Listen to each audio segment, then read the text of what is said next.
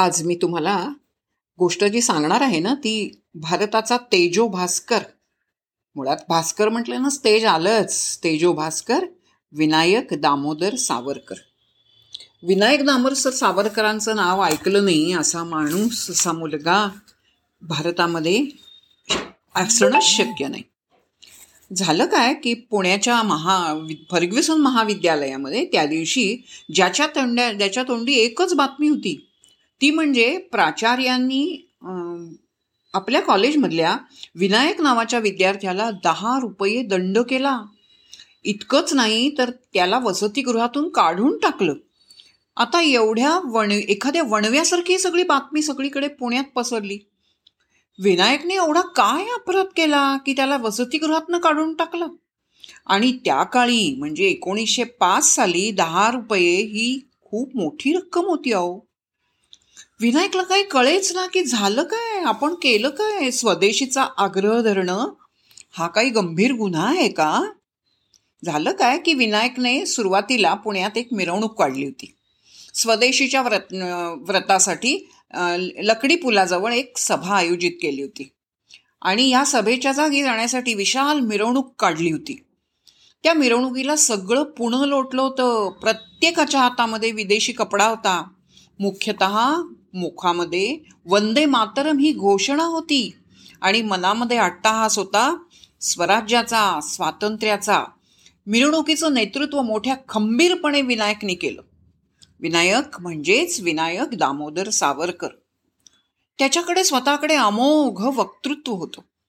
त्याचं लेखन अत्यंत तेजस्वी होतं. अंतःकरणामध्ये प्रचंड देशभक्ती होती. आणि सगळ्यात महत्त्वाचं म्हणजे त्याच्या मनामध्ये समाज सुधारणेबाबतची पराकाष्ठेची तळमळ होती. विलक्षण बुद्धीच्या बंडखोर प्रवृत्ती आणि कर्तृत्व यांचा त्रिवेणी संगम त्याच्या विनायकाच्या व्यक्तिमत्वामध्ये झालेला होता.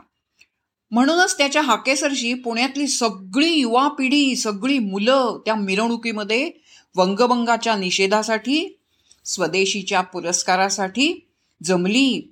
हा समुदाय घोषणा देत निघाला. लकडी जला पुलाजवळ पोलिसांनी मिरवणूक अडवली आणि मोर्चाचं रूपांतर एका अविस्मरणीय ऐतिहासिक सभेत झालं. त्या सभेत कोण नव्हतो? लोकमान्य टिळक होते काळकर्ते शिम परांजपे होते. प्रत्येकानं ह्या सभेमध्ये भाषण केलं. ते ऐकताना विनायकाचा ऊर भरून येत होता. तिथेच मधोमध होळी पेटली. विनायक म्हणला विलायचीचा कपडाच काय? पण जे जे म्हणून विलायती बनवटीचा आहे ना त्या सगळ्यांची राख रांगोळी या होळीत झालीच पाहिजे.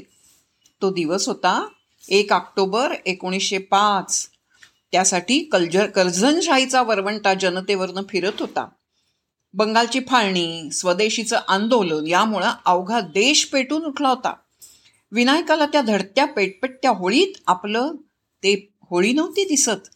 त्याला दिसत होतं आपल्या भगूरच्या घरामधलं. मंदपणे तेवणारा नंदादीप इतका मंद आपल्या या प्रेरणेत. विनायकाने केलं काय? विराट सभेमध्ये जे केलं भाषण ते इतिहासामध्ये अमर झालं. ते भाषण ऐकून अनेकांचे अंतःकरण हेलावले डोळे पाणावले. दुसऱ्या दिवशी कॉलेजच्या नोटीस बोर्डवर नोटीस होती की विनायकच्या धिटाईबद्दल त्याला दहा रुपये दंड वसतिगृहात बधून हकालपट्टी पण सावरकर हा डगमगले नाहीत. त्यांचा विद्यार्थ्यांच्या विद्यार्थ्यांनी त्यांचा दंड भरला.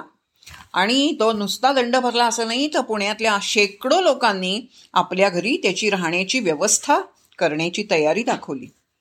किती वर्ष जगले? सावरकर किती वर्ष जगले? त्र्याऐंशी वर्ष. त्यापैकी सत्तावीस वर्ष ते तुरुंगात होते. आणि त्याच दशेमध्ये ते अंदमानामध्ये होते. केवढा त्याग केला हो त्यांनी देशासाठी. मातृभूमीसाठी किती प्रचंड त्याग केला. त्यांचं जीवन म्हणजे धगधगत यज्ञकुंड होतं. माझी जन्मठेप जयोस्तुते ने मजसीने परत मातृभूमीला सागरा प्राण तळमळला. या मराठी सा गोष्टी ह्या त्यांचं लेखन मराठी साहित्याच्या मानबिंदू ठरलेल्या आहेत. ऐकलेत ना तुम्ही? असे हे स्वातंत्र्यवीर विनायक दामोदर सावरकर.